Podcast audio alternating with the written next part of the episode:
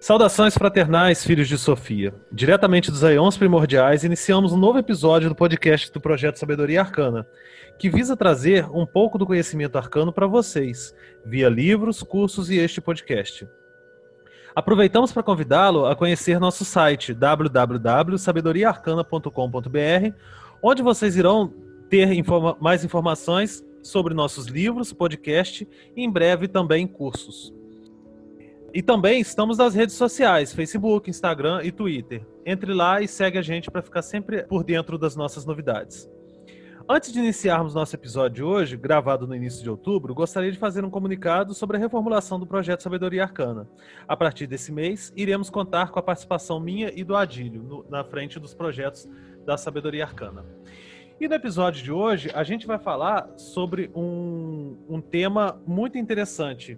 E para tal, estamos na presença de meu companheiro de sempre, Adílio Jorge Marques. Olá, tudo bom? Uh, como é que vai, Lincoln? Como é que vai, Abílio? Nosso convidado de hoje. É um prazer estar com vocês, é, sempre tratando de assuntos diferentes. Hoje com um convidado novamente especial e que eu vou deixar para você apresentar. E um convidado, como o próprio Adílio já adiantou, super especial, porque ele é professor de sânscrito e yoga, é Abílio, que também fez um doutorado né, em ciências da religião e está fazendo um curso na fez o um curso de pós-doutorado na USP sobre simbolismo dos templos. Fale um pouquinho mais sobre seu sobre você, sobre seus cursos, Abílio. Seja bem-vindo. Olá, obrigado. Para mim é um grande prazer estar aqui conversando com vocês, né? Uma grande honra estar participando do, do podcast. Eu agradeço bastante pelo, pelo convite, né? Então, sobre, sobre minha trajetória, eu creio que, que como, como é interesse comum de vocês, eu comecei pesquisando sobre assuntos esotéricos, né? assuntos da, dentro dessa, dessa chave do esoterismo ocidental, no finais do, dos anos 90. Isso me despertou um interesse muito grande é, pelo simbolismo, né? pelo simbolismo comparado. E, e dentro da, dentre as escolas de, de, conhecimento, eu desenvolvi muito cedo uma predileção pela, pela Índia, pela Índia antiga, é, pelo Vedanta, pelo Yoga, pelo Sankhya, né, por, é, pelo próprio Nyaya, que é uma escola pouco conhecida aqui no Ocidente, mas que é bastante importante. E, e com o tempo, eu, eu, dentro da minha trajetória, eu acabei mergulhando, né, faz alguns anos que que esse é praticamente meu assunto principal, né, meu, meu afazer principal. Isso se desenvolveu dentro da universidade na forma de, de duas pesquisas. Uma pesquisa de doutorado, que é sobre o, a arte indiana, né, sobre a, filosofia da arte indiana, o, é, e depois o pós-doc, sobre especificamente sobre o simbolismo dos templos do sul da Índia, mais especificamente sobre o templo de Shiva Nataraja, que é aquele Shiva, é o senhor da dança, né, o rei dos dançarinos, que o, o cosmos ele é criado a partir da própria dança de Shiva. Então essas são é, são as as últimas os últimos passos nessa, nessa minha trajetória que começa lá no final dos anos 90 né, com interesse comum em, em, áreas do. Eu me dediquei, sobretudo um pouco, né, é, tudo um pouco sobre. Tinha interesse em teosofia, li bastante sobre maçonaria, sobre cabala, sobre tudo aquilo que, que um, um jovem interessado em, em assuntos esotéricos se dedica, né? E com o tempo eu me especializei na Índia. Né? Então hoje essa é minha considero a, o meu foco principal já há alguns anos. E é isso. É interessante que é lugar comum né, da nossa trajetória assim dentro do, dessa, desses campos ocultistas, que sempre a gente é mordido para aquele bichinho da curiosidade, né? E sai procurando, sai pesquisando, até que a gente encontre uma, uma linha assim, de pensamento que a gente acaba nos identificando e, e dedicando. Mas é muito interessante a, a, a sua trajetória e principalmente né, por tratar de um tema que, assim, aqui para nós ocidentais é, é muito é muito pautado por preconceitos, por falso entendimento das coisas e tudo mais, né? Que é essa parte mesmo da, da Índia. É, eu, por exemplo, eu cheguei a ler alguns livros daquele do Prabhupada, que, que eram editados, que eu acabei ganhando de um e de outro também, dessa curiosidade toda, né? Mas é, é interessante mesmo, e principalmente que você se dedicou a fazer uma carreira acadêmica dentro disso. Obrigado pela sua presença aqui hoje. E para os nossos ouvintes, né, para a gente começar a debater, tentar esmiuçar um pouco mais sobre esse, essa temática de hoje, né, sobre o Vedanta, hinduísmo e tudo mais, eu gostaria que você pudesse explicar um pouquinho para a gente é, essa questão do Vedanta sendo usado em dois sentidos distintos. Um como sinônimo de Jnana, né, que é em geral, ou no sentido específico de uma escola filosófica, da Shana. E talvez seria importante identificar um pouquinho mais sobre isso, até mesmo sobre o conceito de Vedanta para os nossos ouvintes, que muitos deles acreditam que não tenham muito contato com, com esse. Alguns com certeza já tiveram contato, outros nem tanto. Se puder explicar um pouquinho mais sobre isso aí para gente, eu agradeceria. É, claro. É, é sim, sobre a, trajetória, como você falou, né? É, é, algo muito comum, né? A gente, a, ideia de uma tradição única, que é muito difundida na, nos meios ocultistas, esotéricos, não é muito raro que a gente acabe se aprofundando em uma em específico, né? Então, é o meu caso, pelo menos. Né? É... Agora sobre o, o, Vedanta, né? O Vedanta, essa questão que você fez, o Vedanta ele, ele é um termo que na própria Índia ele é usado em, em duas com duas conotações, com, com duas significações distintas, né?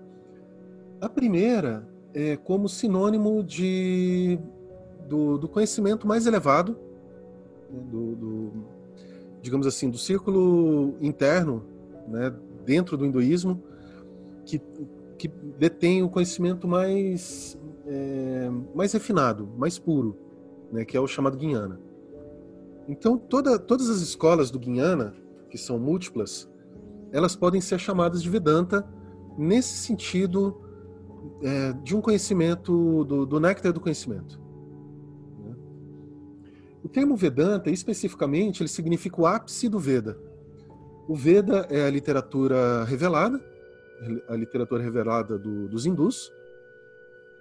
E o conhecimento mais puro dessa literatura é justamente o Vedanta, né? nesse sentido amplo. Agora, mesmo lá no mundo antigo, menciona-se escolas do Vedanta, né? ou darshanas. Né? As darshanas, aí nós temos o Mimamsa, é, o Yoga, o Sankhya, o Nyaya, o Vaisheshika e o Vedanta. Né? Então parece que ah, muitas vezes ah, esses dois sentidos são confundidos. Ah, o Vedanta enquanto darshana, enquanto uma escola de conhecimento, e o Vedanta enquanto o, o néctar do, do Veda, né? o ápice do Veda. Né? São dois sentidos diferentes. E mesmo dentro da Darshana, nós temos diversas e diversas escolas de Vedanta que às vezes são chamados de subescolas ou, ou ramos, né? Então nós temos Vedanta dualista, não dualista, dualista não dualista qualificado, é, vários fundadores de escola que são relevantes na, no contexto indiano. Você mencionou, por exemplo, Prabhupada. Prabhupada ele vem de uma linhagem de Bhakti Vedanta, né? dualista não dualista qualificada é, do, que é o chamado também de Gaudiya Vaishnavas, do, do leste, que é tributária do Ramanuja. Aí a gente começa a falar de uma multiplicidade de autores e de escolas e de tendências que, que muitas vezes se apaga, né? seja na fala de, de muitos estudiosos assim, que são bastante sinceros, mas que vão para a Índia e acabam tendo contato com uma única escola e voltam e dizem essa é o Vedanta. Né? E na verdade aquilo é um Vedanta, é uma escola do Vedanta. É, a pessoa tem a maior sinceridade né, em expor o que ela aprendeu lá, mas ela teve contato com uma escola e ela expõe aquela uma escola que ela aprendeu, que é legítimo, né, o que é. Mas a gente perde é, da esse, esse uh, visão panorâmica que, que permite que a gente compreenda que muitas vezes ideias que a gente considera é, únicas são, na verdade, parte de um debate milenar na Índia em que há diversas posições em relação a, a, dentro da, desse debate, né? E todas essas posições são defensáveis dentro de um contexto ortodoxo, né? dentro de um contexto que observa uh, o Veda enquanto uma instância revelada e, e, e, nesse aspecto essa instância ela não é colocada em, em dúvida, né? Por uma é isso que eu estou chamando de, de abordagem ortodoxa, né? Então todas essas escolas elas são ortodoxas, né? Quando elas observam o Veda, quando elas consideram o Veda enquanto uma fonte de conhecimento, uma fonte revelada, mas muitas vezes o que é a afirmação de uma escola não é a afirmação da outra escola. Né? E aí a gente tem então uma pluralidade, todas elas perfeitamente ortodoxas, né? mas que já são compreendidas enquanto, é, digamos assim, enquanto pensamentos de escola. Né? Então essa diferenciação é importante. Né? O Vedanta enquanto é, guiana, enquanto, digamos assim, território comum, né, que abarca todas as, essas tendências, e, um, e o Vedanta enquanto Darshana, que aí é uma das seis escolas ortodoxas, e cada uma delas tem sub, é, sublinhas, tendências, né, que, é, que são bastante específicas. É, eu acho interessante, eu vou passar a palavra para a já já, que é, essa questão dos Vedas que você comentou, né? Eu tive fazendo aqui minhas pesquisas também, né? Para não, não falar bobagem. e, e eu achei interessante que, tipo, a, a, a própria escrita dos Vedas ela está muito ligada com o estabelecimento dos áreas na, na região ali do, do Vale do Rio Ganges, né, que ocorreu em dois mil anos antes de Cristo e que possivelmente havia uma tradição oral é, desses Vedas antes mesmo deles se estabelecerem naquela região. acho muito interessante pela, pela assim, complexidade da, do pensamento e pela antiguidade. Mas vou deixar o, o, o Manadir fazer as suas considerações aí. Não, estou ouvindo vocês falarem aí é muito interessante. Eu gosto de conversar essas coisas com o Abílio, né? O Abílio é importante destacar aqui. Ele morou um tempo na Índia também, né? É, a gente até esqueceu de mencionar e acho que foi um ano, um ano, foi aproximadamente isso, o Abílio, você morou na Índia? Sim, fiquei lá cerca de um ano, né? É, circulando lá pelas tanto pela universidade quanto pela, pelas tradições espirituais da Índia. Foi um tempo bem importante mesmo. Pois é, essa experiência que ele traz, e isso foi legal para mim, porque ele sabe que eu tenho uma tendência mais patioga, né? Já tinha comentado isso com ele, né? uma questão mais Vaishnava. Mas quando você mora lá, ou quando você estuda como ele, né, que tem um doutorado, um pós-doutorado, você, obviamente, né, acaba tomando contato com, com múltiplas visões que eu acho que é que é um problema do que acontece com as tradições orientais em geral aqui no Brasil. Eu me arrisco a dizer né, que, por exemplo, o taoísmo é, passa de uma certa maneira por isso, né, por pratica ele aqui e as derivações é, do taoísmo, o budismo de uma certa maneira e suas derivações. É, e no caso aqui do, do, das tradições da Índia, né, ele já explicou muito bem. É, não sei se o Abílio tinha duas questões que queria, assim, são sub-questões, na verdade, sobre o que ele colocou, que eu queria pontuar aqui. Veda, você pode me corrigir se eu estiver errado, significa conhecimento, né? a palavra que eu estou dizendo, que dá origem a Vedantismo ou, ou Vedanta. Veda em si é conhecimento, ou não? É isso mesmo, é isso mesmo. É isso mesmo, né? Uhum. Pois é. E, e, outra coisa que é, eu também é, aprendi certa vez é, mesmo sendo um, mais estudante de uma linhagem, como eu te falei, né, Bhakti Yoga, a questão do, do que a gente chama de hinduísmo, como o, o hinduísmo, como Lincoln colocou a palavra, eu escuto algumas pessoas falarem é, que essa é uma questão mais de uma palavra usada pelo colonizador do que pelos próprios indianos. acaba sendo uma outra questão, uma subquestão para você que viveu lá. Por quê? É, o que eu já li, né, já me passaram até oralmente, é que ali pelo noroeste da Índia tem um rio chamado Sindhu, com S, S-H-I-N-D-U, é, e que os muçulmanos não, que ficam trafegando por aquela região de onde está a Índia, por não conseguir falar essa palavra, ah, pronunciam um som como se fosse indo, né? e daí hindu, como a gente fala normalmente, o que teria sido depois carregado mais ainda pela dominação inglesa. Tem até alguns autores que, que tratam disso, um cara chamado Paul Hacker tal. Você percebeu isso lá, se realmente é, essa questão é, ser chamado de hindu, de ou generalizar tudo como hinduísmo, é visto como uma questão colonizadora, uma questão é, que desfoca realmente da realidade religiosa lá do, da Índia, ou de todas as escolas que você estudou, ou você acha que isso não tem nada a ver? É, são, são, são duas coisas diferentes. Né? O, a origem da palavra, de fato, é uma, uma origem estrangeira, é, que designava as, as religiões da, da, da, região do Rio Sindo. Né? Então, isso, isso de fato ocorreu. E essa designação, ela de fato ela é, problema, ela é problemática porque é uma região, é uma designação geográfica. É como se um estrangeiro chegasse no Brasil e dissesse assim, as religiões brasileiras. Ali ele vai enquadrar desde neopentecostal até quimbanda. Tem né, algumas, é, inclusive algumas expressões não não observam rituais em comum, não observam, não possuem crenças em comum e podem até ser antagônicas. Então a designação hindu ela tem essa origem.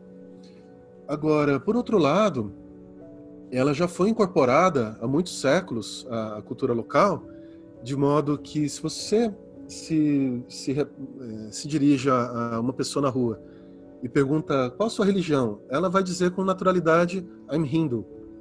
Né? Ele, dificilmente ele vai dizer, sou um praticante do Sanatana Dharma, ou algo assim, que foi uma tentativa que nós encontramos muito em fontes literárias nos, no últimos, último século e meio, não mais que isso, de tentar libertar, no esforço de libertação da, do jugo britânico, no caso, surgiu essa ideia de que devemos usar um nome nacional que não seja é, colocado por um estrangeiro porque ele perde a essência do alguma coisa assim, né?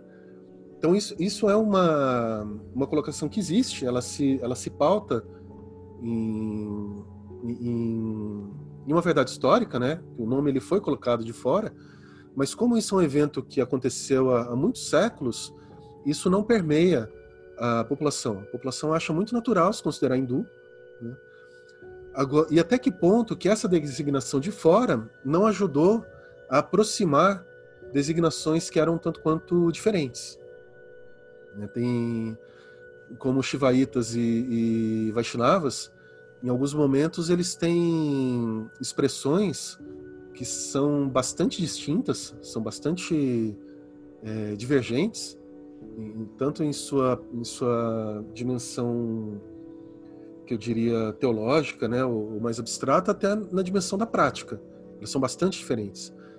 E até que ponto que essa designação de hinduísmo não ajudou a, a a cimentar né, todo esse conglomerado de coisas diferentes dentro de uma unidade. Ele não ajudou a criar essa, essa unidade. Mas, enfim, isso também é uma conjectura. É, o que acontece é que, sim, é uma grande naturalidade do hindu se considerar hindu.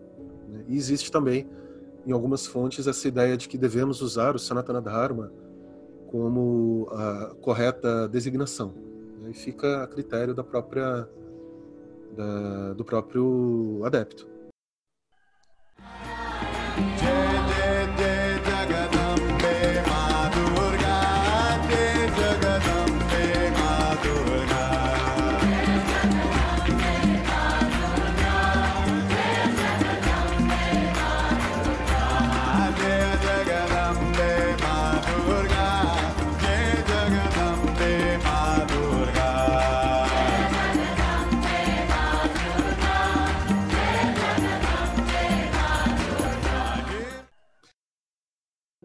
Agora, aquela questão do, dos áreas, né, que foi colocada, é uma questão espinhosa também, que também não é muito fácil a gente ter uma, uma, uma ideia final, porque durante algum momento o conceito de área ele acabou sendo, bom, os arianos, né? O uso da suástica e do arianismo em metade do século XX ele deu bastante problema quando isso se mesclou com a cultura europeia. É, a fundação da SS, né, na, na Alemanha e tal, tudo isso foi um tanto quanto problemático. eu, é, eu, eu, inclusive, eu tenho utilizado o gancho do, do, da questão dos áreas mesmo, de toda essa é. situação, é, para nossa próxima, para nossa próxima até pontinho aí do nosso da nossa pauta, né? Porque tipo, é, a gente estudando no, no campo da historiografia e tudo mais, a gente basicamente, nós ocidentais muito pouco estudamos sobre a, a, a cultura indiana, né, por assim dizer. E agora, atualmente, com que o ensino fundamental, o ensino médio, tem é, procurado dar mais atenção às civilizações indianas, chinesas e tudo mais. E até é comum a gente ver nos livros didáticos um pouco sobre essa civilização arapense, que era comum do Vale do Rio Indo, é, Arapa e Mohenjo-Daro, que posteriormente ah, eles passam por algum cataclismo em 1800 a.C., que até então eh, não sabe o motivo exato por quê. Acredito que seja por questões de terremotos e tudo mais. E eles migram, eles declinam, desaparecem, e uma parte dessa população migra para o Rio Ganges, a área do Rio Ganges, que já era um local que habitado pela, pela esse povo, os chamados áreas, né? Que teriam sido vindos da, da região da Ásia Central e seriam responsáveis pela, pela civilização, criação da civilização védica, é, e isso por volta aí de dois mil anos antes de Cristo, e que posteriormente deu origem aos Vedas, os textos Vedas, o sistema de castas, que embora hoje seja proibido na Índia, é ainda muito comum na, na mentalidade da, da, da, população em geral. E que, principalmente, essa associação dos áreas, né, do, do povo ariano, era muito comum em algumas tradições esotéricas, como, por exemplo, a teosofia, que trabalha muito essa questão da, da, do povo ariano, como descendentes de Atlântida e de Lemúria e tudo mais, e da partir dessa ligação que vai dar origem a, a outros pensamentos né, do, do, do, ariano ali na Europa, a teosofia, por exemplo, que associa os arianos como descendentes dos Atlântidos, dos Lemurianos, e que posteriormente eles teriam migrado para a região da Europa. E, e, dessa, e claro, né, a gente até isso historicamente é comprovado, a própria é, o, o, a línguas, as línguas europeias são de origem arianas, embora não tenha vestígios arqueológicos da existência de Lemúria e Atlântida, e portanto essa parte específica da teosofia, defender que os arianos sejam descendentes de, de Lemúria e de Atlântida, já é uma coisa já a ser debatida, né? Mas isso posteriormente acabou se, se deturpando em uma, em uma é, ideologia nazista, por exemplo, que infelizmente né, degringolou isso. Mas especificamente da relação do Vedanta com a, com a teosofia é, e outras ordens esotéricas, possui alguma, alguma outra ligação com outras correntes esotéricas do Ocidente, essa linhagem, essas linhagens do pensamento do Vedanta?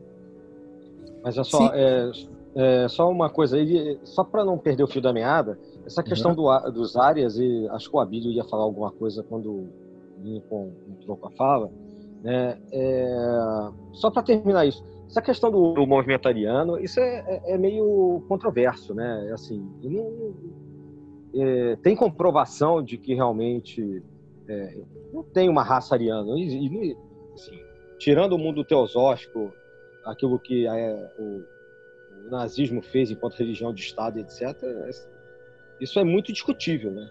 Acho que você ia falar alguma coisa nesse sentido, aí depois se você quiser emendar já na pergunta do, do Lincoln, só para a gente fechar essa ideia.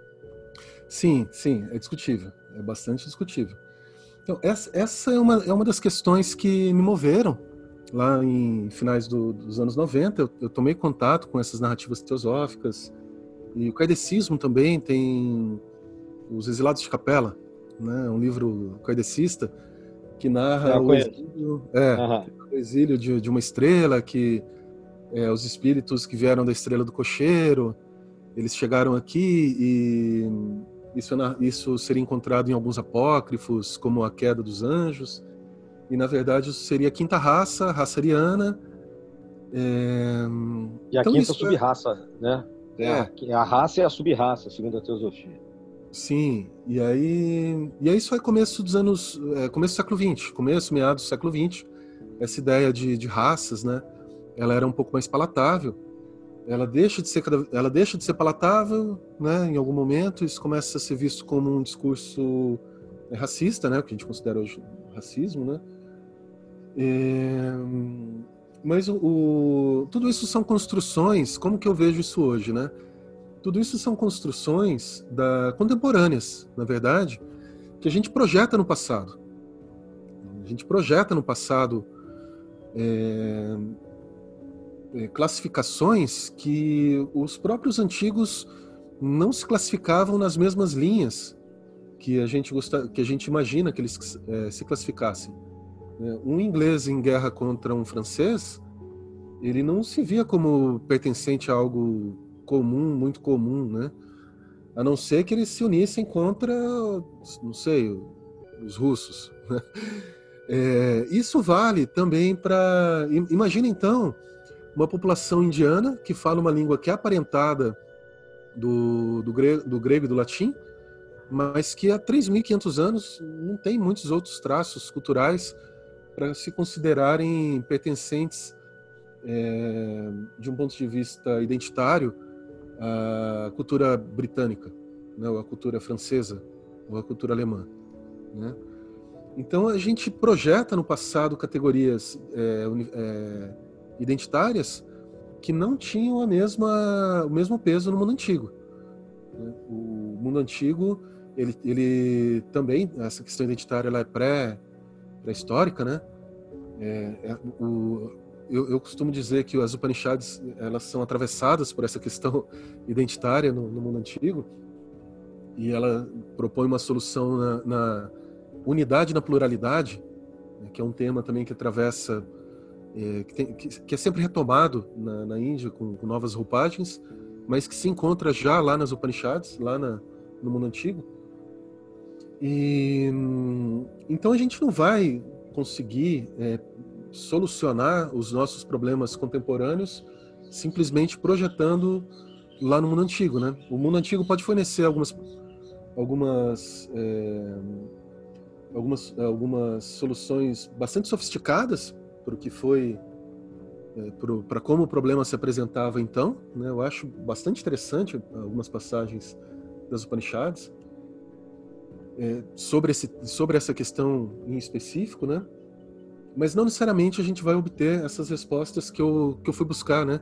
Enquanto leitor da, da, dos livros espíritas e tal, que fizeram parte da, da minha formação até mesmo por família, né? os exilados de capela, porque eles são, eles eram desconhecidos na Índia, simplesmente por isso, né?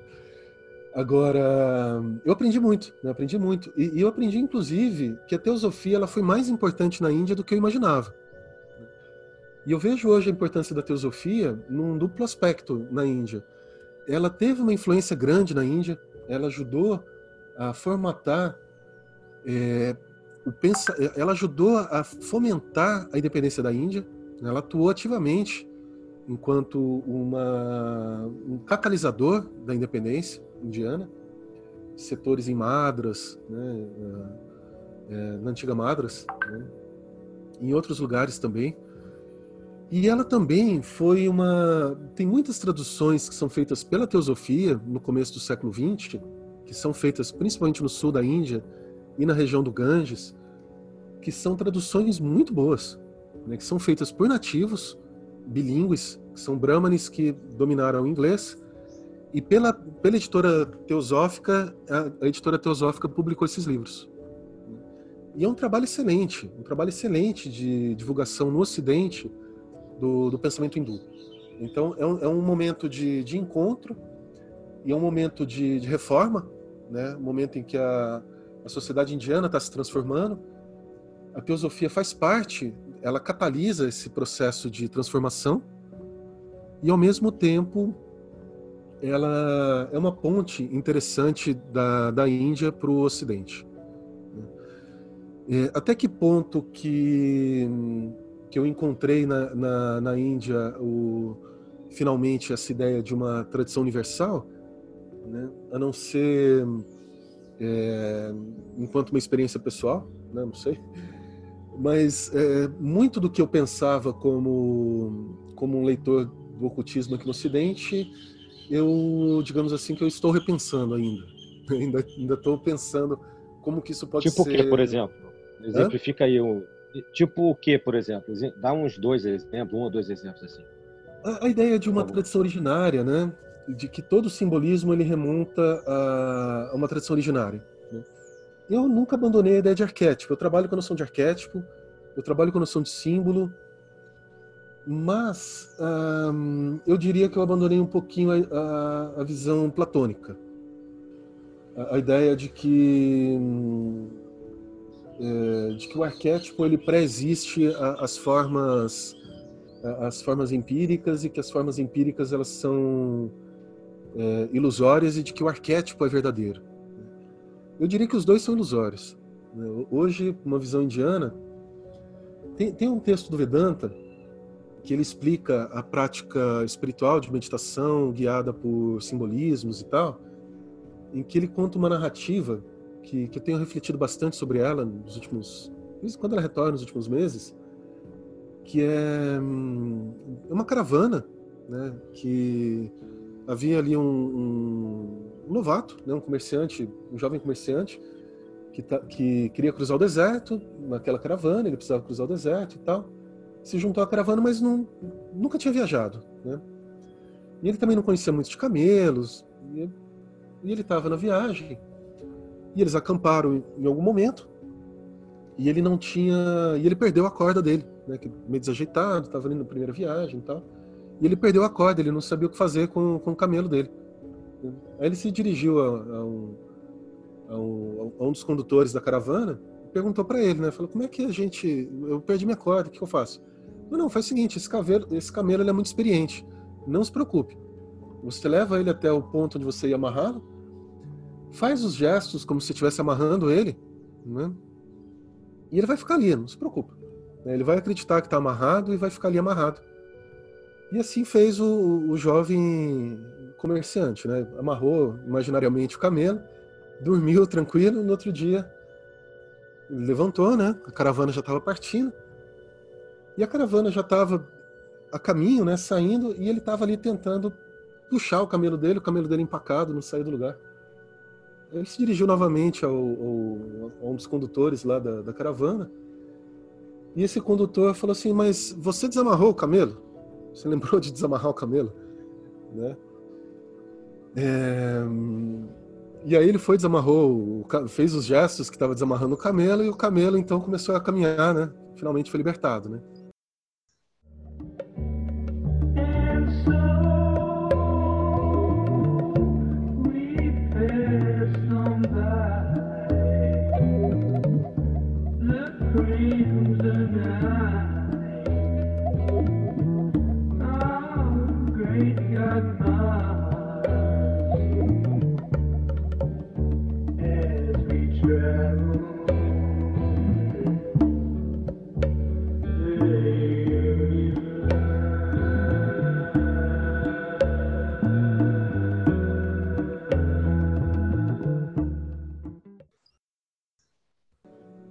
Função das práticas espirituais dentro de, do, do Guiana, ela é desamarrar o camelo, né? libertar o camelo de uma ilusão de que ele está preso. É... Então, Guiana, conhecimento, né? Tá conhecimento tá esotérico, né? É, então, é, é porque a gente está falando aqui de termos, é importante é, às vezes. A função da prática uhum, espiritual é te libertar de algo que você acredita que está te prendendo. Então, eu, a gente pode dizer que, nesse ponto assim que, que você afirmou, né, é, é, é bem próximo de uma concepção advaita, da, da, por assim dizer, uma escola da, daquela escola de, Shankara, de Shankara que afirma, é, que afirma que, por exemplo, a questão é, não é o Bhakti, é, tanto a parte mais de, de, de Bhakti Yoga quanto tudo é, visa ao conhecimento. O conhecimento, a única capacidade de conseguir chegar a, a Brahma, ao entendimento de Brahma, por, por assim dizer. Seria mais ou menos porque isso. Então... Yoga é outra escola, né? Eu acho. Não, então, mas é porque a, a, o que eu estou querendo dizer é que o Shankara ele, ele, ele, ele se foca mais na questão do conhecimento do que necessariamente da, da dessa parte de devocional e trabalho. Ele coloca isso em segundo plano, a parte devocional, bota o trabalho em segundo plano e afirma que Brahma só é realizado pelo próprio conhecimento, que o caminho seria de renúncia e meditação. Aí, no caso, né, a meditação nas, nas afirmações e nas, nas escrituras. É, seria mais ou menos esse sentido que, que parece que eu tô que ele, ele trabalha muito com essa questão do, do de Maia né da ilusão e tudo mais é, pelo que eu andei pesquisando aí. Né? Então, acho que é mais, mais ou menos isso que, que você quis dizer. Né? É por aí, é por aí. Agora, essa, essa é a visão de Shankara, essa é a visão do, do, do Shankara. Agora, é, eu diria que essa é a visão predominante no, nas Upanishads. Então, se a gente situar assim historicamente, né? O Shankara, ele ele ele está ali por volta do um pouquinho antes do século X, depois. É, século 8 para o 9. Século 8, é. Século 8 para o 9, né? É. As Upanishads, elas se estabilizam é, no século 5 antes da Era Comum, né? 5 antes de Cristo. Então, já lá nas Upanishads, o que predomina é uma ideia de um que, que alguns estudiosos chamam de monismo. É, Não dualista.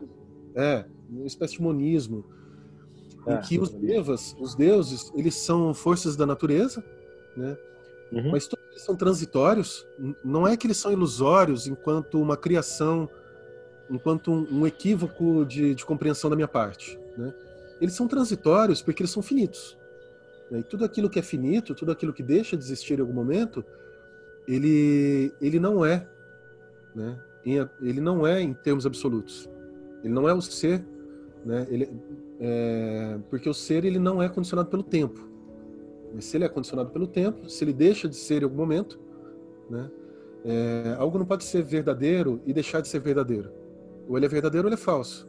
Né? Então, não é uma questão apenas de. Maya não é uma questão de. Não é uma ilusão. É, digamos assim, uma alucinação. Não é isso. Né? O que se afirma é que o próprio mundo, por ser finito, por ser condicionado pelo tempo, qualquer evento, né, incluindo devas, incluindo asuras, incluindo a alma, né, nada disso é o absoluto. É tudo irreal, né? Tirando é, o absoluto. É, nada disso é o absoluto. Agora, o absoluto, é, tudo aquilo que existe, é, ele possui qualidades. Né? O absoluto, portanto, o absoluto, ele não é caracterizado por qualidades. E se ele não tem qualidades, ele não pode ser alcançado também pela linguagem. Então, ele não pode ser é, definido, ele não pode ser é, objeto de uma linguagem que vá é, causar um conhecimento positivo desse do Brahman, né, do absoluto. Né. Então ele só pode ser referido de modo negativo. Ele não é isso, ele não é aquilo. Ele não é isso, não é aquilo. Então a gente está bastante distante de um platonismo. Mas no caso, você acha que essa é a visão predominante na Índia de um universo não real e um criador que seria a realidade, um Brahman, alguma coisa assim? Isso é a visão que eu diria que é o Panishadika. O Panishadika. Ela pode tá, se, des okay. é, se, desdobrar de vários modos, né? Então o Shankara ele tende a desvalorizar a natureza. Isso. E aí sim, de certo modo, ele, ele nunca desvaloriza o, o, karma e a bhakti, em definitivo. Uhum mas ele os uhum. considera como é, instrumentos que vão propiciar, é, num estágio mais avançado, que você se dedique a, ao guiana, né? aí visto como algo distinto. Né? Karma aí, ação, né? Ação e guiana, conhecimento, parte é. devoção. Só para a gente, para quem estiver ouvindo depois, Sim, sim. É, é, basicamente, vocês organizaram a minha linha de pensamento aí. É, Agora, eu não vejo isso na, na, na guitarra, que o Shankara comenta. Ele tem que, ele tem que, em alguns momentos, disputar o sentido uh, literal do texto, eh, digamos assim, considerar aquele sentido ali uma espécie de apologia, alguma coisa assim, dizer que o, a literalidade do texto é, queria dizer outra coisa, às vezes ao contrário do que o texto falou, para sustentar essa ideia do Guiana, digamos assim, enquanto algo separado do, da ação, do, do conhecimento separado uhum. da ação. Né? Uhum. O que me parece que a Gita diz é justamente que. É, é a Bhagavad Gita. É, ela busca superar é, esses dois polos enquanto coisas distintas: é, o mundo da ação e o mundo do, do conhecimento. Aproveitando esse, esse gancho que a gente está nessa, é, nessa, nessa discussão, até para a gente passar já para o próximo ponto, que seria explicar rapidamente essas obras estudadas, né? O Upanishad, Bhagavad Gita, é, tudo isso para a gente ter uma noção também do que assim, ah, o que, que é obra, o que, que não é, o que, que é comentário e tudo mais. Rapidamente, só mesmo para a gente dar uma, uma organizada nisso.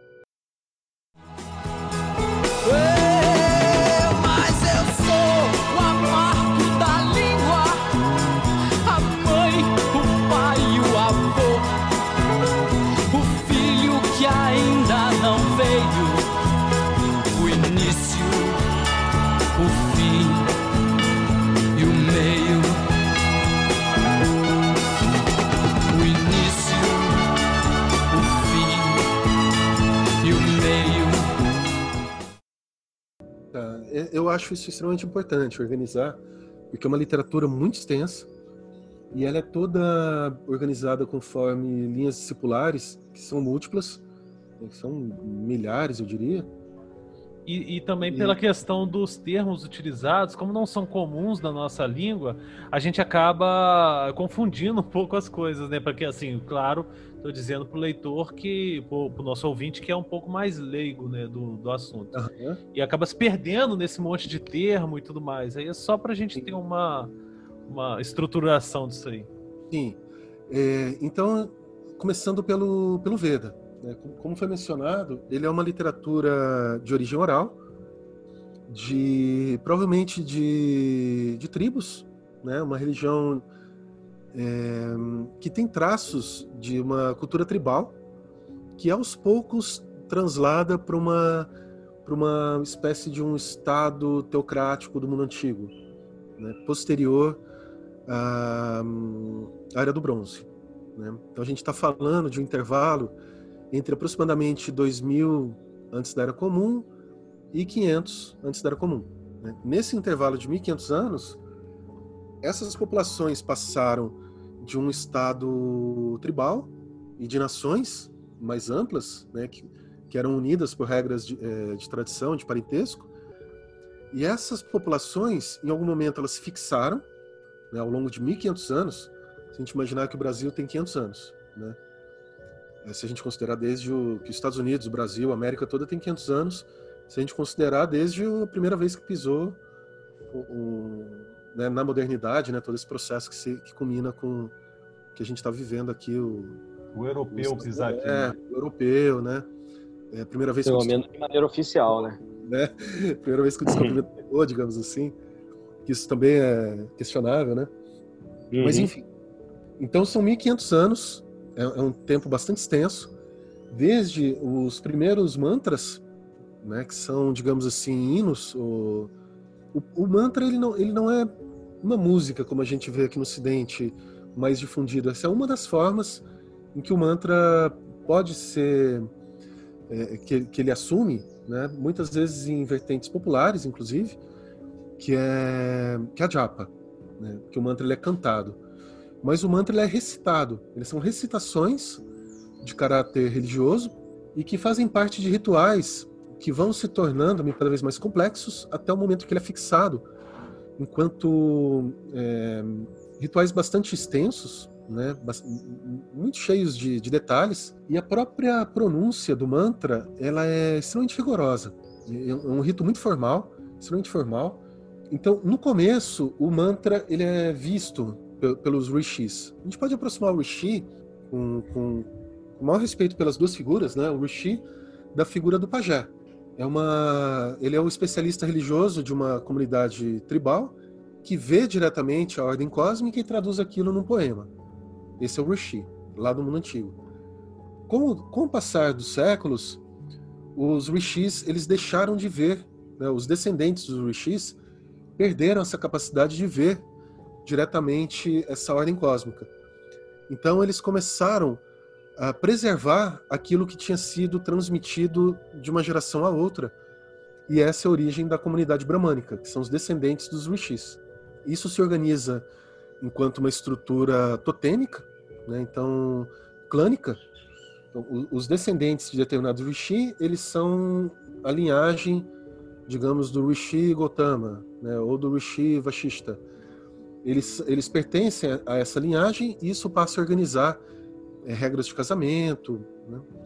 fenômenos que não são diferentes do que a gente encontraria entre guaranis, entre caingangues, entre maias, né? entre é, várias outras populações no mundo antigo ou no mundo contemporâneo, né? que são estruturas de parentesco, é, clânicas e, e tribais.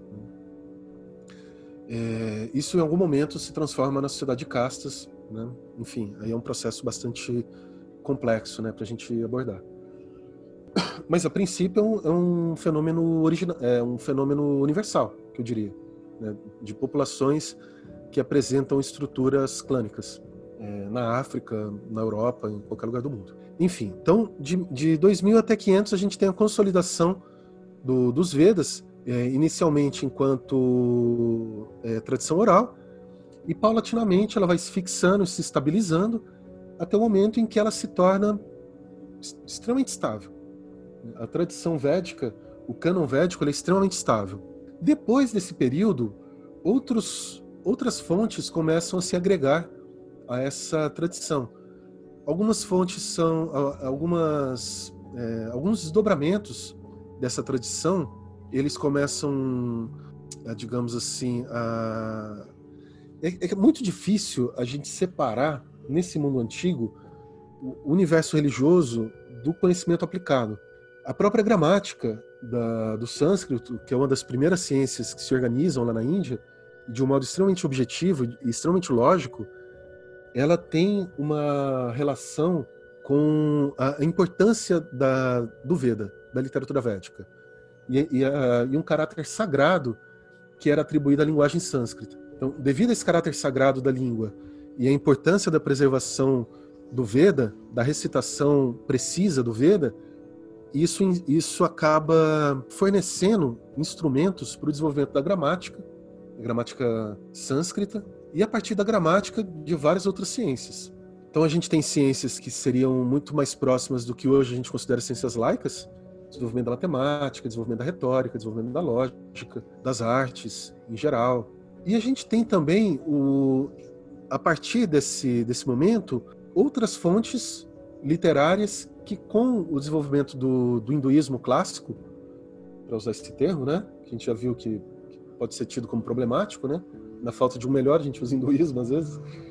É, no desenvolvimento do hinduísmo clássico ou medieval, há outras fontes textuais que começam a se agregar, a se sedimentar, que não são contemporâneas dessa origem dos rishis védicos, como, por exemplo, os épicos.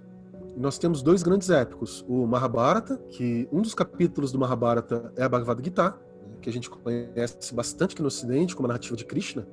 Esse épico, ele narra toda a, a, a história da, de uma dinastia.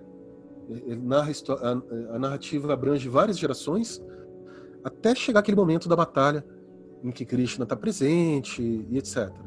Então, tem até um filme que fizeram, né, baseado nele. Né? Tem, tem. tem. Acho tem que é de mais de três horas, né? Isso, enorme. É, Eu tenho ele no computador. É. Comecei Sim, a assistir. Sobre o Mahabharata. Sim. E, e tem o Ramayana, que é outro épico. Né? O Ramayana, que é a narrativa de Rama, que é um rei. É, não é possível precisar se esse rei corresponde a, uma, alguma figura histórica. É muito difícil precisar, né? tanto afirmar que sim quanto afirmar que não. Agora, a narrativa ela se sedimenta ao longo de séculos em uma tradição de corte. Então, ao passo que o Veda ele é uma tradição religiosa, o, originariamente religiosa, o Mahabharata e o, o Ramayana eles se sedimentam enquanto um fazer poético de poetas é, de corte que entoavam as suas seus poemas, as suas canções para uma audiência de nobres e com uma certa liberdade de recriação. Ele tinha uma certa liberdade de recriação. Então, uma variação enorme no material. A gente pega. Tem muitas versões de narrativas, de desfechos, de, de hum, regionalismos. Né? Tem uma variação enorme de estilos. Dentro de um mesmo texto, de um, de um mesmo evento, a gente percebe que cada trecho do, por meio de análise né, do sânscrito que é utilizado, cada trecho, cada, digamos assim, tem inter, interpolações, né? uma narrativa que ela era bem breve, bem sintética, que ela, a cada verso desse poema mais antigo, eles interpolam é, explicações, digamos assim. Tem um verso que acaba virando mote para uma explicação em prosa. Aí tem outro verso que é usado como mote para outra explicação em prosa. É até aquelas versões que a gente acaba tendo acesso, que são versões comentadas, que tem sempre o verso e o comentário embaixo, seria mais ou menos isso? Isso, isso já é uma tradição do mundo antigo. Ah, entendi.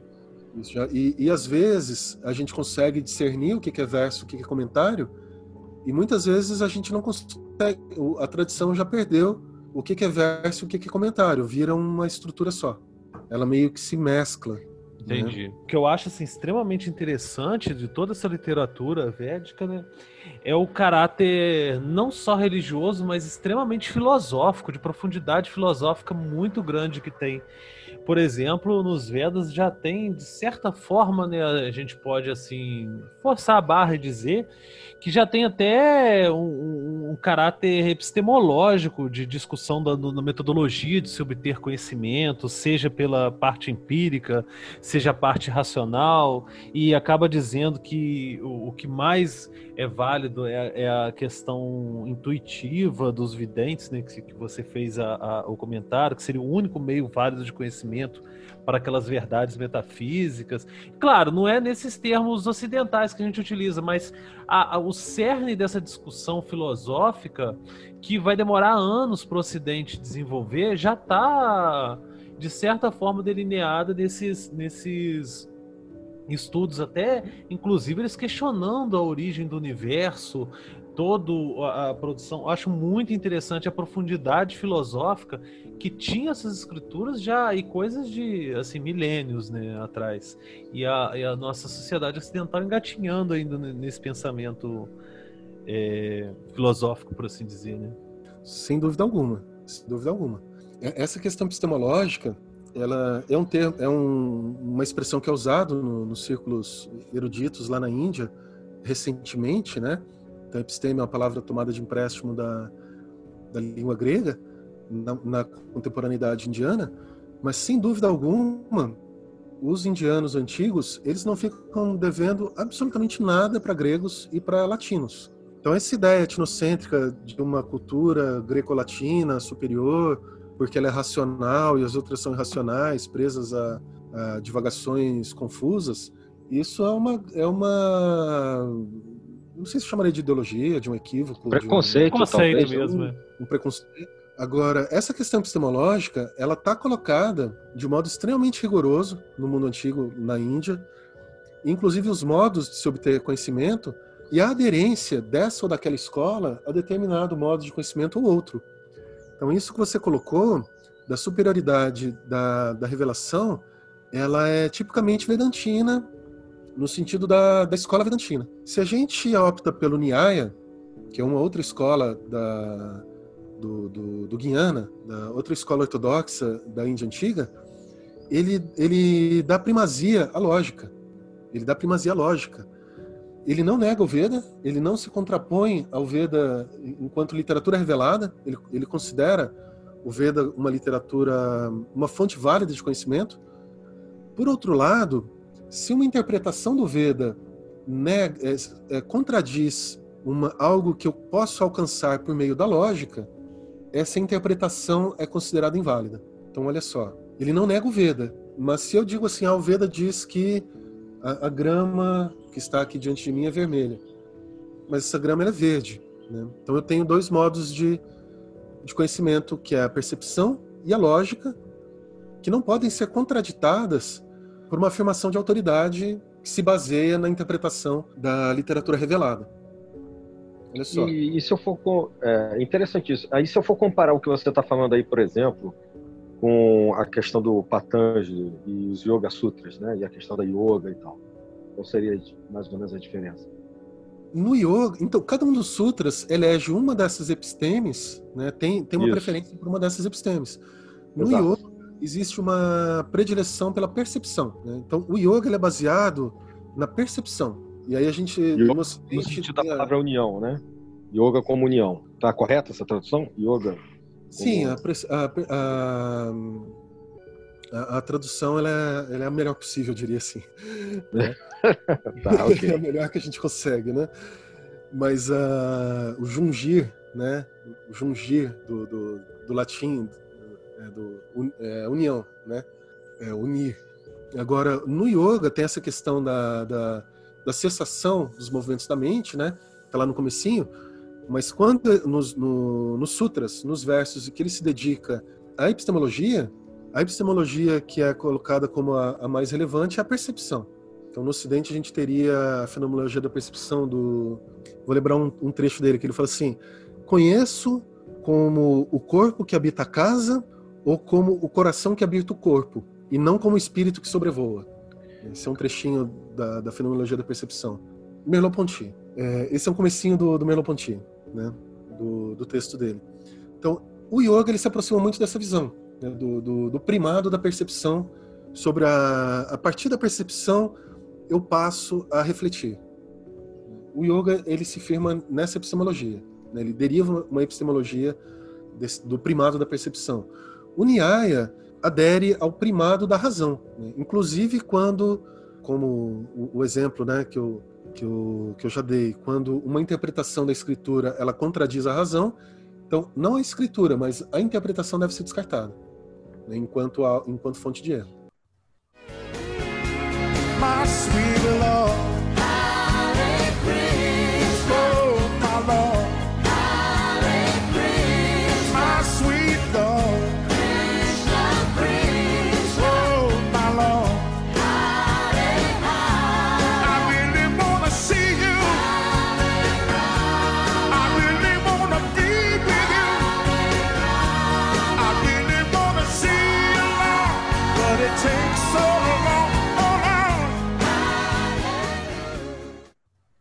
É interessante isso. É. E agora, assim, se a gente pegar, né, já que a gente está falando sobre esse acesso ao conhecimento, a questão da percepção, do, de, de toda a formulação do conhecimento, é, eu gostaria que você comentasse um pouco de como o, o, os, os Vedas, por assim dizer, eles tratam de toda essa questão da cosmologia e da cosmogonia, da formulação do universo, dos deuses e tudo mais. Poderia comentar é... um pouco sobre isso para gente? Sim, sim. Aí, é... cosmologia e cosmogonia. E ao longo desses, vamos colocar aí pelo menos quase 4 mil anos, né, há, na verdade, diversas cosmogonias e diversas cosmologias. Algumas mais formais. E, e, e o formalismo, quando, quando eu digo formal, o, o, grau de formalismo de um sutra é algo espantoso. É algo que que poucos, poucos filósofos, poucos autores modernos conseguem empregar o, o grau de formalismo de redação de um sutra. Né? Desconheço se no mundo grego, no mundo latino, o grau de formalismo existe alguma expressão que, que, que rivalize com, com, a linguagem dos sutras. Então existem essas cosmogonias que são extremamente formais, extremamente conceituais, como é o caso do, do Sankhya, né, que o Sankhya, o Sankhya Karika, que é todo escrito em linguagem é, em estilo sutra, ele estabelece um dualismo entre consciência e matéria, e depois ele desdobra isso em em 20 e poucas é, categorias, sendo todas essas categorias é, da matéria, que se distingue então da, da consciência. Então essa é uma é uma cosmogonia bastante influente do, do momento em que o Sankhyakarika é estabelecido em diante. Mas existem outras cosmogonias que são, digamos assim, de natureza mais é, narrativas, né, que não são estabelecidas enquanto, enquanto categorias, emanações, é, metafísicas, coisas assim. É muito diverso, é extremamente diverso. Então a gente pode pensar alguns conceitos centrais, né, que atravessam muitas vezes enquanto, digamos assim, é, que são retomados dentro de todos esses sistemas. A noção de Vaak, ela é importantíssima, ela atravessa todos esses sistemas, que eu, a gente poderia traduzir aqui no Ocidente por Logos, aproximar da ideia de Logos, do Logos da natureza, né, que a natureza possui um Logos. Agora, Vaak, em sânscrito, ela significa linguagem. Então, digamos assim, o mundo, ele opera, o universo, o cosmos, né? Ele, ele tem uma organização que a gente pode aproximar da organização da linguagem, é, do Logos. Ele tem uma, uma estrutura, digamos assim, uma estrutura de funcionamento. E, a, e, essa estrutura, ela é encontrada também no na língua sânscrita ou não? Ou é só uma estrutura mesmo filosófica? Ela, ela se reflete na linguagem, enquanto não na origem, mas na, na origem, digamos assim, que essa estrutura ela possibilita a linguagem. Ela possibilita que a relação entre sons ou entre ideias é, tenha uma correspondência à relação estabelecida entre as coisas. Ah, entendi. É, é basicamente assim, pelo que eu estou entendendo aqui, mais ou menos, você me corrige se eu estiver errado, ela tem uma aproximação com aquela até com a ideia do da cabala né, judaica que tem essa questão da, da, da língua, cada letras ter uma, uma estrutura e, e, e, essa cada palavra teria um poder, ou cada letra teria um poder subjacente e até pela interação entre poder entre essas palavras, essas letras, esses sons que dariam uma possibilidade de criação e tudo mais. Sim, eu diria que esse é um dos desdobramentos possíveis e que, e que existe. Né? Mais particularmente, é um desdobramento é, que eu diria tântrico. Né? O tem vertentes tântricas que são exatamente isso. Que é outro termo que se desgastou muito né? aqui no Ocidente. É mais moderno, né? É. É uma coisa mais moderna. É. Agora, é, essa visão de que a. Porque é mais ou menos a, a seguinte concepção o Avaak, que é esse logos, ele pré-existe ao cosmos. E ele, digamos assim, ele, ele estrutura o cosmos. Né? A linguagem estrutura o cosmos. Né? Essa linguagem originária, digamos assim, né? de um ponto de vista ontológico, do ponto de vista da criação. Agora, essa linguagem, ela também pode ser chamada de poder criativo divino, né? de poder, poder do Criador. Então, se eu, se eu prefiro a imagem de um criador, de uma pessoa que criou, né, de um Deus pessoal, que aí tem várias vertentes do hinduísmo que vão afirmar é, que esse absoluto, ele é, digamos assim, Krishna, né, é, é uma pessoa. Então, essa pessoa que criou o mundo, esse poder criativo é chamado de Shakti, né, que, que é, geralmente é figurativizado uma figura feminina, Radha, Radharani, né, a figura que está do lado de Krishna, aquela figura feminina, que sempre aparece com Krishna, ele tocando flauta e ela às vezes abraçando ele, alguma coisa assim, ou eles dançando, né, algo assim. Então, Radha, é o nome dela. E ela personifica a, a Yoga Maya, que é o poder criativo de Deus, digamos assim.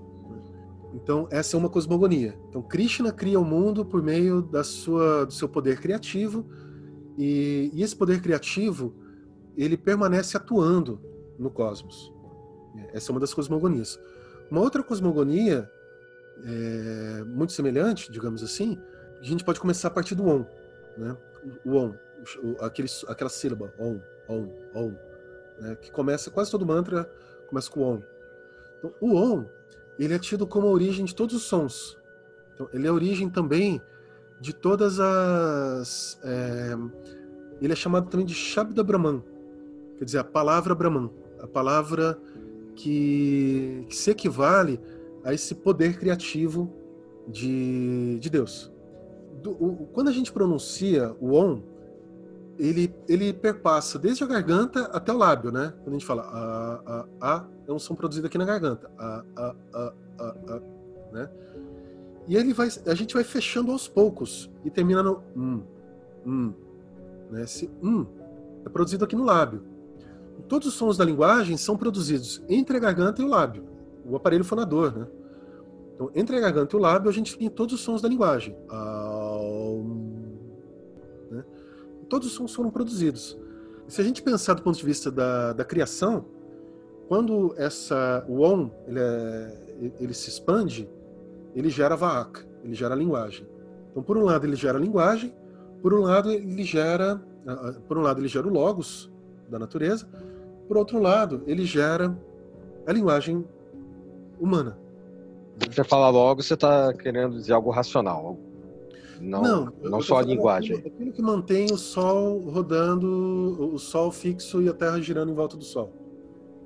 Né? Ah, tá, como se fosse uma. O Logos aqui, então, é explicação uma da primeira, vamos dizer assim. É, é. A, a, a essa estrutura do, do, funcionamento do cosmos.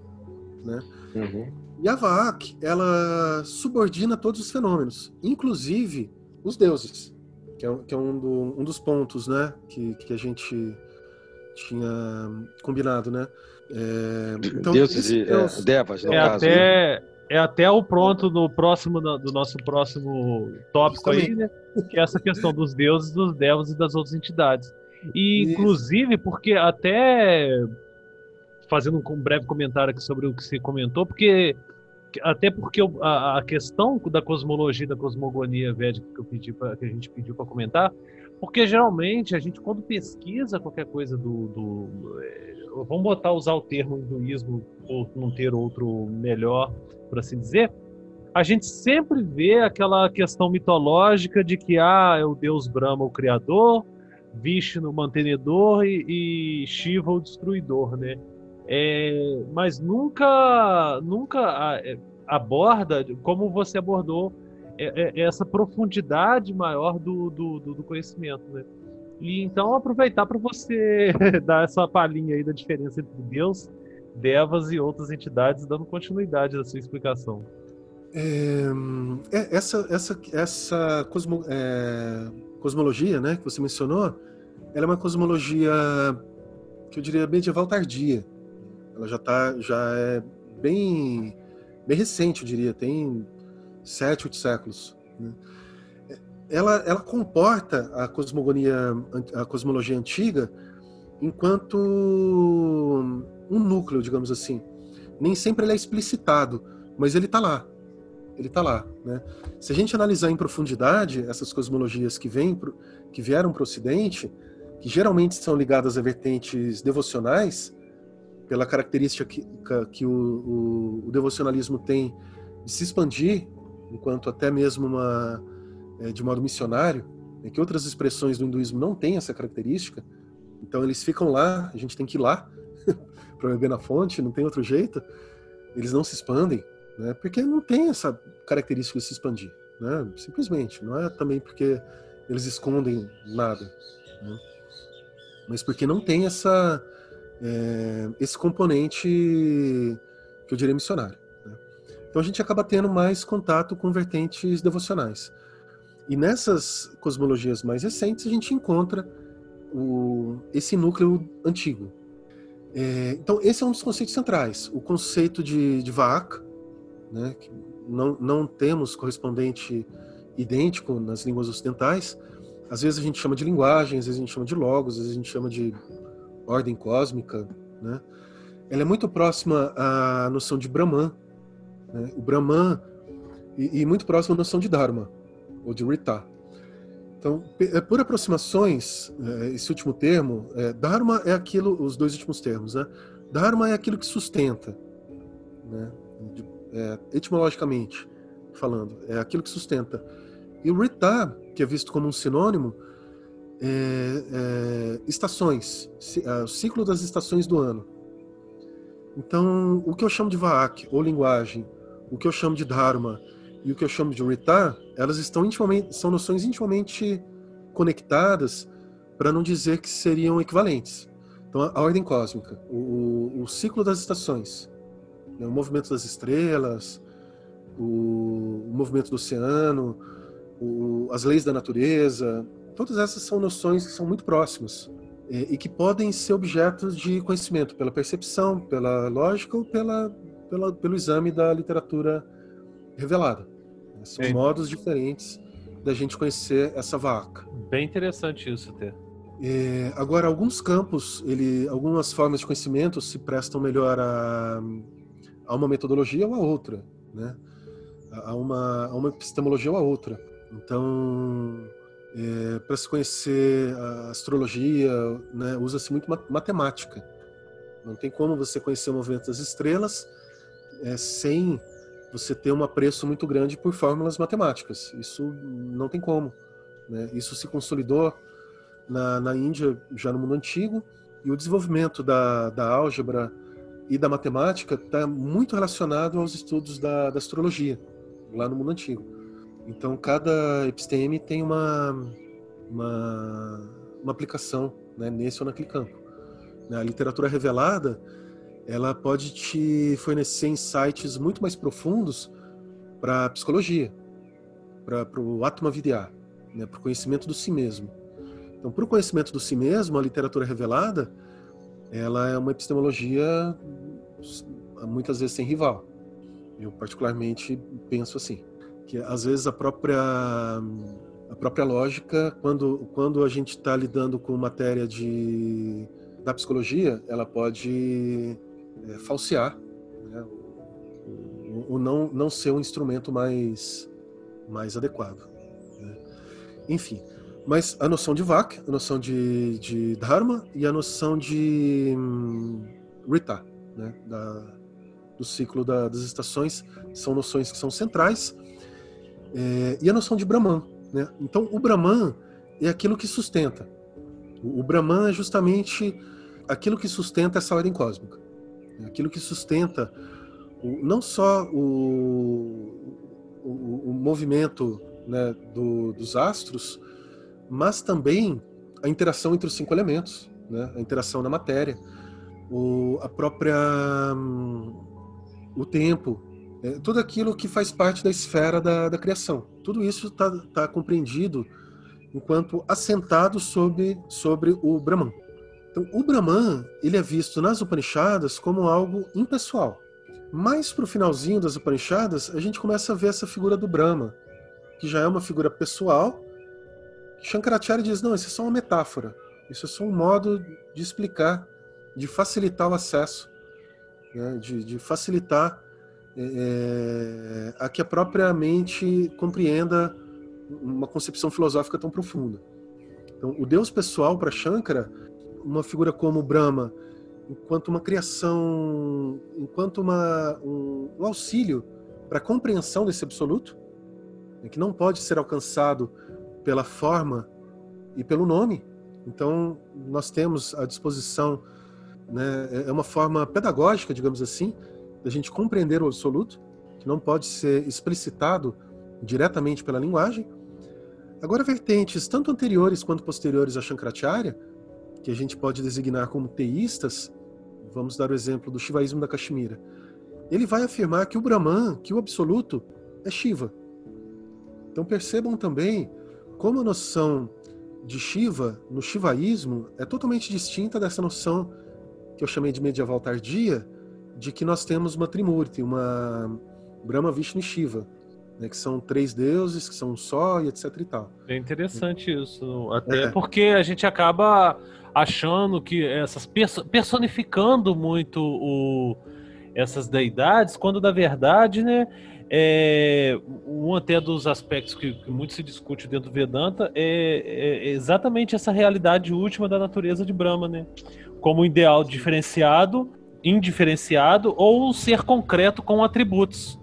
Que isso, é, isso. É, parece que é um te, uma temática dentro do, do Vedanta, né? E até aproveitando isso. que você comentou sobre o shivaísmo, é, do esta, da, da Caxemira, né? É, é, quais seriam esses cultos mais importantes da, das Índias? ligando um pouco com essa questão aí do, dos deuses, da personificação dos deuses e tudo mais. É, tem Vaishnavas, Shivaístas e outros mais que você poderia dizer aí para nós.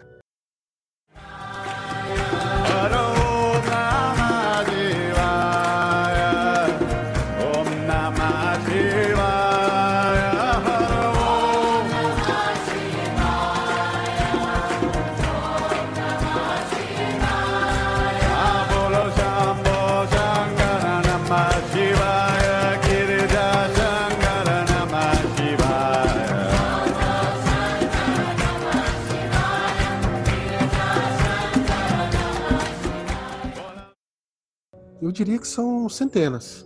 São centenas de, de designações.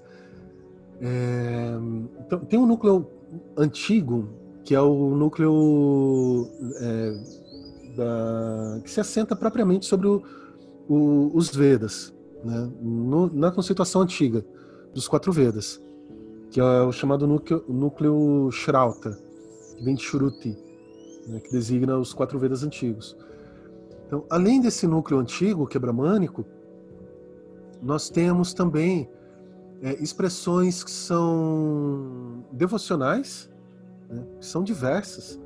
Existem expressões devocionais que são a, a avatares que a gente não conhece no Ocidente. Né? Existem expressões devocionais que começam com um determinado guru, e aí esse guru ele, ele é divinizado, né? ele passa a ser tido como uma expressão de Shiva. Às vezes ele nunca afirmou que era uma expressão de Shiva, né? mas os adeptos começam a considerá-la uma expressão de Shiva e aquilo pega, digamos assim, né? É, então há centenas e centenas de expressões devocionais, né, de, de, cultos devocionais, e, e, que no processo de assimilação, né, que, que ocorre no, na, na formação do hinduísmo, que se dá entre esse núcleo Shirauta bramânico e centenas de outras culturas que, que floresceram nessa, nessa região, resultam em, em, assimilações, digamos assim, de determinados deuses que são feitos corresponder a, a deidades. Né? Deuses tribais que são feitos corresponder a, a determinadas deidades. Um exemplo que a gente conhece muito aqui no Ocidente, o Jagannatha. Jagannatha, ele é, era uma divindade, ele tudo leva a crer que todos os indícios, né, conduzem a gente compreender o Jagannatha como como pertencente a mitologias do Pacífico Sul, das ilhas do Pacífico Sul, de, de populações que vão é, até a Austrália, né, e que como eram povos navegantes, eles se expandiram muito, Taiwan, por ilhas, e chegando até a costa africana. Né? Então, toda essa rede cultural de povos navegantes, é, um, desses povos adentrou ali a Índia em, em época pré-histórica, é difícil de precisar isso. Os primeiros registros históricos que a gente tem, eles já estavam lá. E essa, e esse, e essa divindade, Jagannatha, ele foi assimilado em algum momento a, a Shiva e em algum momento a Vishnu e se, e se estabilizou enquanto uma figura Vaishnava. É, os Hare Krishna trabalham muito, né? O Jagannatha. O Jagannatha que você diz até que tem aquele boneco, né? Que... Isso. Ah, sim. Uhum. É, que, é, que é um boneco que se assemelha a muitos outros bonecos de, de culturas que não são hindus do Pacífico Sul. A iconografia dele é bem semelhante a outros a, a iconografias do Pacífico Sul, e não tem nada a ver com nenhuma divindade, nenhuma outra divindade hindu, né? Se a gente imaginar, né, os bronzes da de Shiva Nataraja ou é, a iconografia de Ganesha, outras iconografias, não tem muita base de semelhança com Jagannatha. Ele é mais parecido até com aquele. Eu esqueci o nome que falhou agora, aquele boneco japonês. É, Sim, que até Bodhidharma. Não, não é só o Bodhidharma, tem um que você que ele vem sem um olho pintado, aí você pinta, então, faz um é desejo. Eu esqueci o nome daquele boneco agora. É, ele tem um outro nome, mas é uma variação do Bodhidharma também. É, é parece bastante. O Japão, né, também está ali no, no, no, Pacífico. Então, debate-se se o Japão fa, é, faz parte diretamente dessa família linguística ou se ele tem é, contatos e influência né, com essas ilhas. Ele tem uma. O, o, japonês parece que é uma língua um tanto quanto isolada, né, um tanto quanto original, difícil de catalogar. Mas ela tem contatos e influência dessa é, desses povos navegantes que origem possível deles é em Taiwan, né? ou sul da, da China, né? isso é matéria de pesquisa ainda. Né? Isso não, não tem um, ponto, é, algo final. Né? Uma matéria conclusão de debate. É, não tem, porque é um fenômeno pré-histórico. É. é. muito difícil você documentar isso. Né? É, então, é, na Índia, você tem centenas de milhares de figuras que às vezes é, não ultrapassam um bairro. Né? Você, naquele bairro cultua-se aquela figura porque tem uma relação com determinada etnia, com determinada. Agora, para compreensão externa, às vezes isso é feito equivaler, digamos assim, a, a Devi. Pronto, resolveu, expliquei quem que é, a Devi, a Shakti, a Devi. Agora, uhum. quando você vê a Devi Chamar tal... de Deva, né? Aqui, né? É. O pessoal chama é comumente é feminino, dos né? Deva é masculino. Uhum. O fe ah, feminino tá. sânscrito é feito com I e o masculino geralmente é com A. Já que a gente conhece mais, é comum a gente escutar no mundo mais esotérico, o pessoal fala, ah, os devas. Os devas. Os até, devas. até, mesmo na Inglaterra tem uma linhagem de ocultista que trabalha muito com os é, associando os elementais da natureza. É, é justamente, né? Então, os devas, eles são isso. Você pode chamar de elementais da natureza, né? Então, o sol né, é um deva importante, o trovão é um deva importante, Indra. a terra é um devo importante. E, né? Inclusive, até na, é comum, eu acompanho algumas, alguns perfis de, de é, arqueólogos de fim de semana, por assim dizer, que ficam é, procurando restos ali na margem do de, de, Londres ali, né? Esqueci o, o Rio Tamisa. E é comum encontrar diversos é, ofertas para os deuses, é, os deuses hindus na, na, na, no Rio Tamisa uhum. também. É, mais recentes ou antigos? É, Não, agora. É recente. É, geralmente é, tipo assim, no máximo 100 anos, fosse dizer. É, não, mas isso se faz até é, hoje. É pela, não, sim, é, faz, é feito até hoje, mas eu estou dizendo uhum. que a práticas que seriam ligadas, por exemplo, à questão do, do, do rio Ganges, eles se reproduzem na, na, na, Inglaterra por questões, né, até mesmo pela, pela troca ah, cultural sim. que tem né, ingleses com uhum, os indianos, sim. e que são reproduzidos não necessariamente com o rio Ganges, mas com o rio Tamisa, por exemplo. Sim, sim, sim. É justamente esse o mecanismo, né? Uhum. É justamente esse. Então, em algum momento, é, assim, a gente é uma polaridade, né? Em algum momento aquela oferta é para o rio Ganges, e o rio Ganges é personificado como uma, uma, uma pessoa.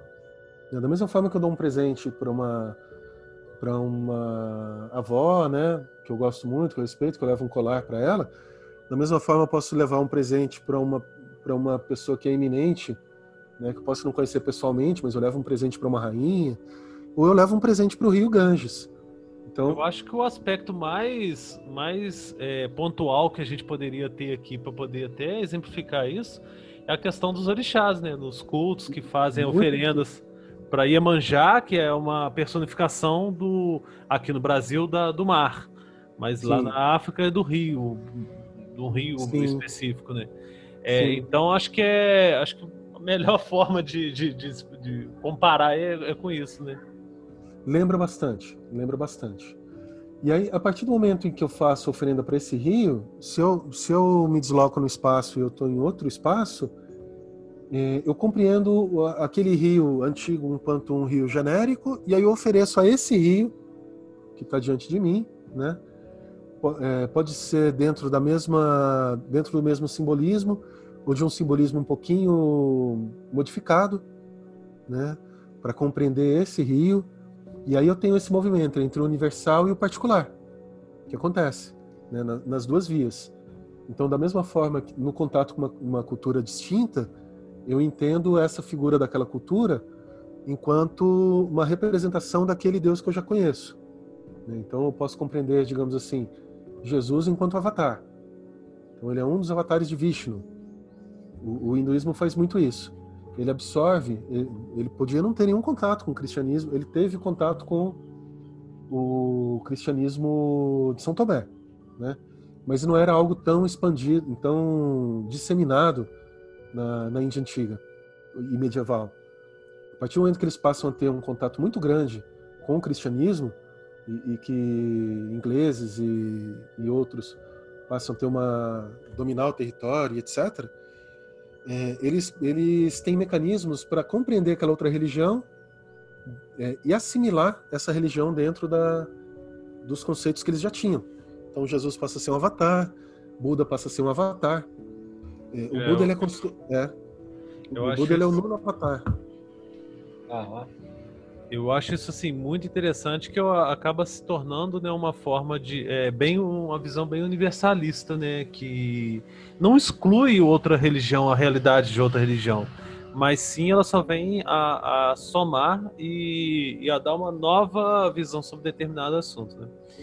A gente está chegando por uma hora e meia de, de podcast e eu acho que a gente conseguiu comentar assim, pelo menos a clarear um pouco mais sobre essa temática, trazer um pouco de luz sobre esse conhecimento e, e ampliar a visão que a gente tem é, sobre o tema, né? Porque é um tema que é muito pouco debatido. A gente vê muito pouco debate sobre isso aqui na, na, no, no Brasil, principalmente, e muitas vezes é pautado por uma série de de preconceitos e, e, visões mais colonialistas né, do, do, do, do, tema.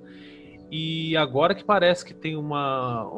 nos últimos anos está tendo uma, uma, um fortalecimento dessa, dessa temática, tanto da, por conta da yoga, quanto também da, é, da busca por um referencial religioso diferente, né, e que tem se pautado para essas religiões e filosofias orientais. Eu acho que foi válido para a gente ampliar o nosso conhecimento, né? Eu gostaria de passar a palavra para vocês fazerem suas considerações, se quiserem comentar um pouco mais sobre algum, alguma coisa e tal. Eles ficam, fiquem à vontade. É só fazer um comentário assim em relação, ao, ele estava explicando sobre a e tal. É, eu tenho um, um amigo que estudou Egito há muito tempo e e ele fala dessa questão que o Ocidente tem, alguns movimentos é, religiosos, ocultistas fazem, de simplificar as coisas, tentando aproximar um conhecimento cristão, né, um ocidentalizado. Então, achar a trindade e simplificar isso em todas as tradições é uma mania que ocidental, algumas tradições ocidentais têm. Então, Osíris, Isis e Horus é, é uma espécie de trindade egípcia que não, não existe para os egípcios né, dessa forma. É, da mesma maneira, não sei se eu de errado, né? da mesma maneira que esse absolutismo da Trimurti também não existe. Né? Brahma, Vishnu e Shiva, no caso do, do da Índia. Né? E, então, essa é uma aproximação que é muito comum e tem que se tomar um certo cuidado. Não sei se o, o Abílio concorda. Perfeitamente, perfeitamente. Que é uma é uma coisa contraditória. Que quando, quando eu fui para a Índia, eu fui buscar coisas que supostamente eu já sabia. Mas se eu já sabia, por que, que eu estava indo buscar? Né? Uhum. E, e, obviamente, só, fui, só encontrei coisas que eu não sabia. E, ou seja, coisas que eu não podia nem imaginar que existissem, né? E, uma das coisas é essa, não, não, a Trimurti ela não é uma ideia que, que é central no hinduísmo. Ela pode ter uma certa popularidade, né, mas ela está longe de ser central em muitas escolas, em muitas escolas importantes do hinduísmo. Ela não tem essa, essa centralidade toda. Né? É, mesmo dentro do, do, de vertentes que são bastante conhecidas, ela não é tão. Eu, eu, diria que talvez é o inverso. Talvez tenha sido um modo que eles tentaram absorver ideias é, cristãs né, no, nesse período de colonial né, e dar um formato indiano a, a ideias cristãs, mas do mesmo modo que que que, que as, as preconcepções cristãs acabam se transformando numa espécie de biombo, né, que escondem conhecimento, né, os, os, próprios referenciais indianos, isso também vale a recíproca, né? O modo como eles compreenderam as ideias cristãs, e isso é um artigo que, que deve estar para sair, que a gente acabou de, de assinar com uma editora, o modo como. Ah, depois divulga aí pra gente esse artigo aí. eu divulgo, eu divulgo. O modo como o universalismo vedantino de, de começo do século XX, ele é profundamente hindu. Né? Ele, ele, ele se reveste assim de uma aparência ocidental. É, às vezes é, isso é usado até como desqualificação na Índia, né? Ah, isso aí é ostentalização, é uma perda da essência, não sei o quê.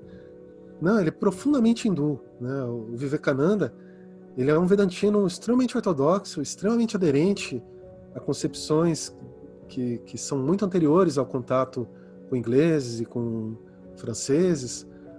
E, e ele simplesmente colocou isso numa terminologia nova para tentar, digamos assim, é, dialogar né, em um contexto novo. E, e, na verdade eu fiquei muito feliz de ir para a Índia encontrar coisas que eu nem imaginava que sabia, né? que, que nem imaginava que existia e que eu não sabia antes. Né? Isso foi. E, e, que eu acho que é uma atitude que, que eu tento passar para os meus alunos, né? Nos cursos que eu, que eu, que eu ministro. A ideia de, de ir direto às fontes, né? de colocar em suspensão, num primeiro momento, as concepções que a gente traz, sejam elas de ordem esotérica ou de ordem cultural, e primeiramente abordar as fontes, e aí depois a gente faz essa essa tentativa de recosturar uh, as partes. Né? Então, é, essa tem sido a minha, a minha tônica, que é o que eu tentei fazer no, no pós-doc. No doutorado, então, eu coloquei tudo em suspensão, coloquei Genon, coloquei Cabala, coloquei tudo entre parênteses, coloquei antropologia, coloquei linguística, coloquei tudo entre parênteses. Não considerei isso enquanto, é, enquanto dado, né, enquanto a priori da, da minha pesquisa. É, me dediquei às fontes primárias, fui estudar as fontes primárias, e por isso a importância do sânscrito, a importância de conhecer os comentadores também, não só as, as fontes primárias, mas os comentadores da, da própria tradição. E aí depois, né, de alguns anos me dedicando ao assunto, eu tentei costurar com concepções que são mais próprias, a, a, mais caras a, a nós aqui no Ocidente e que são também presentes em algumas vertentes do pensamento indiano, como a noção de símbolo, concepções de alegoria, né, concepções de cosmogonia, cosmologia, de como isso se projeta numa linguagem geométrica, com triângulos e quadrados e círculos, né, na construção de templos e de mandalas. Então tudo isso eu encontrei, eu encontrei, né? É, a mandala, ela é um, um diagrama do cosmos e, e, ao mesmo tempo um diagrama do templo. Ela é construída com triângulos, triângulos para cima, para baixo, quadrados. Então tudo isso eu encontrei, tudo isso está lá. Né? Mas isso foi, eu acho esse momento de colocar em suspensão importante para o diálogo, né? como a gente está fazendo aqui. né? Exatamente. É, é, o objetivo do papo não é esgotar, muito pelo contrário, a gente não vai esgotar o assunto, a gente só quer dar start a uma nova visão do assunto. Start. A gente só quer plantar a sementinha do, da curiosidade no, no ouvinte. Não é a sementinha do mal, pelo contrário, né? A sementinha do bem, do conhecimento, para poder a pessoa ficar lá curiosa e instigada com isso, né? Não, vou pesquisar mais, vou procurar saber e tudo mais. É impossível esgotar um assunto com essa abrangência, né? Como o Bíblia está colocando aqui, é, em, um, em, horas, em algumas horas, né? Então, que nem é o caso aqui, que nós não vamos ficar horas, evidentemente. Então, o, o recado que fica realmente, já que a gente está caminhando para o fim, para quem vai ouvir a gente, é procurar pessoas como o Abílio, né, para é, orientação, estudo, estudo do ele é professor de sânscrito, o estudo da língua sânscrita é fundamental, ele explicou isso ao longo do programa, né? É, eu diria até que é, quando se a gente for recuperar esse linguajar esotérico, o cultista é uma das línguas sagradas que a gente possa considerar. Se considera o grego também, o cultismo, o latim, etc. Então, procurar ver uma nova visão, ter uma nova visão da, da, de tudo isso, porque é muita informação. E ele foi privilegiado por ter morado lá, ter ficado ano na, na Índia. E aí você, quando está imerso na cultura, você vê a coisa de outra forma, né? De dentro para fora e não de fora para dentro. E a visão é completamente distinta. Inclusive, até gostaria de, de convidar o Abílio a, a fazer aí o, o, a sua propaganda dos seus cursos e tudo mais, que até para os nossos ouvintes que tiver interesse em conhecer um pouquinho mais, ter a oportunidade de entrar em contato contigo e, e ver a possibilidade de fazer um curso, aprender um pouco mais sobre, sobre o tema, né? É, tem, é tem um curso. Eu, eu, tenho trabalhado com um curso de formação né, na área de, de yoga é, parcerias com, aqui no, no Paraná. É, eu tenho um curso de Guiana, né, corrente, então são alunos que estão comigo já há alguns anos, são poucos alunos, é, mas que isso acho isso muito produtivo, né, que a gente consegue trabalhar de modo muito próximo. Tem o curso de sânscrito, né, que é fundamental, que não é fácil, já já adianto que não é fácil, é, tem muita gente que procura assim, achando que o sânscrito é uma língua é, simples de ser aprendida, né? É um estudo árduo, é um estudo árduo que, que requer bastante dedicação, mas ao mesmo tempo é uma língua muito transparente, que a partir do momento que a gente pega pega o, a base de funcionamento dela, aí o progresso começa a ser bastante rápido. É, é bem importante ter um vocabulário do sânscrito, né? Para esses estudos. E, e, tem um curso que a gente está tá transladando agora para a plataforma para plataforma digital, que ele foi dado de modo síncrono, né, enquanto é uma iniciativa da, da Escola Gnóstica de São Paulo, e que agora a gente está colocando ele numa plataforma digital, está em processo de edição. Então, quem quiser entrar em contato, assim que ele estiver disponível, a parte de, de, edição, né? Toda essa parte de às vezes tem que cortar um pedaço, né? É, e aí a gente já pode divulgar também. Né? Tem, tem essas, essas. Quem quiser. Mas como é que a gente acha você? É, qual e-mail, site, blog? É, como é que você? Pode entrar em contato por, por é, tem tem meu e-mail jbilhoperes@usp.br. Tá Pérez com Z. Acho que essa é a forma mais segura de entrar em contato. Tá? E por ali a gente consegue. A partir do e-mail, né, consegue ter noção de, dos cursos e tudo mais, e maiores informações. Né? Sim, sim. É para a gente se comunicar por lá. Então, ótimo. É... Abílio, eu agradeço imensamente em nome da Sabedoria Arcana sua participação, sua disponibilidade de poder compartilhar conosco um pouco do, de todo esse profundo conhecimento que foi fruto de, de suas pesquisas, é, de toda uma vida dedicada ao estudo, né? Então agradeço imensamente em nome da, da Sabedoria Arcana, em nome dos nossos ouvintes também, por compartilhar um pouquinho do seu tempo e do seu conhecimento conosco. Muito obrigado. Agradeço também o irmão Adílio por mais uma vez estar aqui com a gente nesse momento e vou passar a palavra para suas considerações finais e para a gente encerrar nosso programa de hoje. É, eu que agradeço pelo, pelo convite. É sempre um prazer imenso falar sobre esse tema pessoas que são dedicadas né, ao estudo da espiritualidade, do ocultismo. É, então, para mim, foi um momento assim de, de partilha, né, de, de grande alegria poder encontrar outras pessoas que também se dedicam a, a, a temas que, que são vizinhos, né, que são muito próximos. Então, agradeço pelo convite e fico à disposição.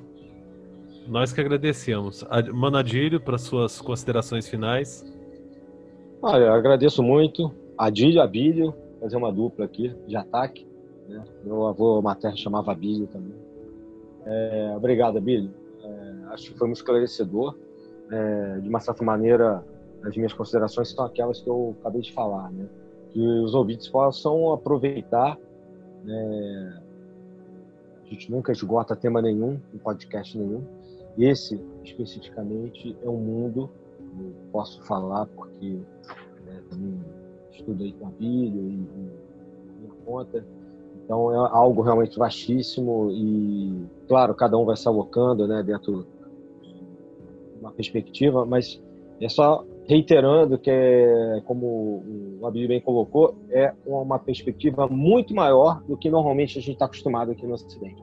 Então, nosso objetivo hoje foi trazê-lo aqui com toda a experiência acadêmica, pessoal, de vivência que ele tem, para compartilhar com todos os ouvintes. Então, é isso. Obrigado, Abílio, obrigado, Lincoln, obrigado a todos que, estão, é, que irão nos ouvir e até a próxima.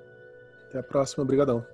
Até a próxima e amplexos fraternais para todos os nossos ouvintes e para todos os meus amigos que estão aqui hoje. Inventou essa aí. Valeu. Até mais. Tchau, tchau.